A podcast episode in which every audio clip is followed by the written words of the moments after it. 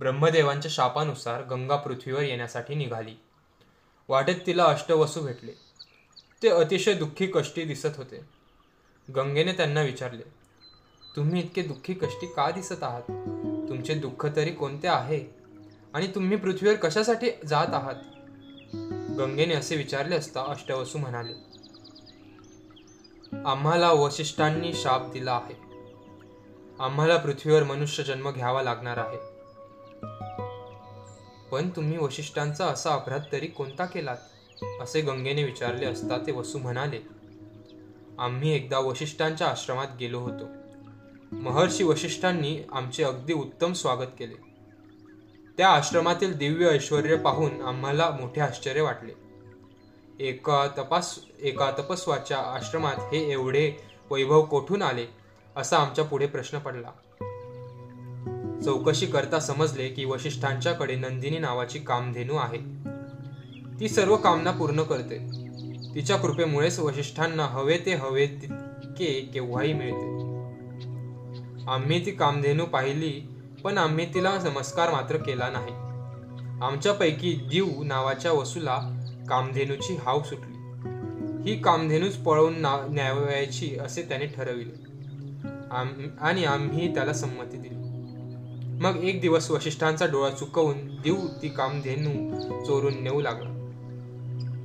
परंतु त्रिकाल ज्ञानी वशिष्ठांना अंतर्ज्ञानाचे हे समजताच ते अकस्मात आमच्या पुढे प्रकट झाले. वशिष्ठांना पाहताच आमची भीतीने अगदी गाळणच उडाली. देऊचा चेहरा तर काळा चिक्कर पडला. वशिष्ठांनी अत्यंत क्रोधाने आम्हाला शाप दिला. अरे दुष्टांनो माझ्या या कामधेनूच्या कृपेने तुम्ही येथे सुखापूर्वक घेतलेत. तिला वंदन तर केले नाहीच शिवाय तुम्ही तिची चोरी करण्याचे धाडस केले तर या तुमच्या अपराधाबद्दल तुम्हाला पृथ्वीवर मनुष्य जन्म घ्यावा लागेल. वशिष्ठांची ती शापवाणी ऐकून आम्ही अतिशय घाबरलो. आम्ही वशिष्ठांचे पाय धरले व उशाप मागितला. आमची अस्वस्थ पाहून वशिष्ठांना आमची दया आली.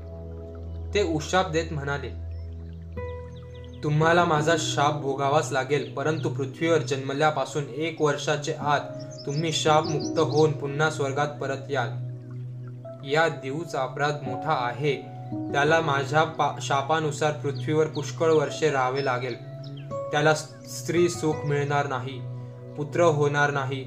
तथापि याला भक्ती व ज्ञान यामुळे शेवटी मोक्ष मिळेल. आपली ही शाप कथा सांगून अष्टवसू गंगेला म्हणाले गंगे वशिष्ठांच्या शापामुळे आम्हाला पृथ्वीवर मनुष्य जन्म घ्यावाच लागणार आहे. तेव्हा तूच आता आमची माता हो. तू पृथ्वीवर मानव रूप धारण कर व आम्हाला जन्म दे व नंतर आमचा त्याग कर म्हणजे आम्ही शापमुक्त होऊन तू पुन्हा स्वर्गात येऊ. अष्टवसूंची ही विनंती ऐकून गंगा म्हणाली तुम्ही म्हणालात तसे मी करीन पण मी पृथ्वीवर कोणत्या पुरुषाशी विवाह करू? वसू म्हणाले माते पृथ्वीवर प्रतीप नावाचा राजा आहे. त्याला शंतनू नावाचा एक पराक्रमी पुत्र आहे. पूर्वजन्मी तो सागर होता. त्याच्याशी तू विवाह कर.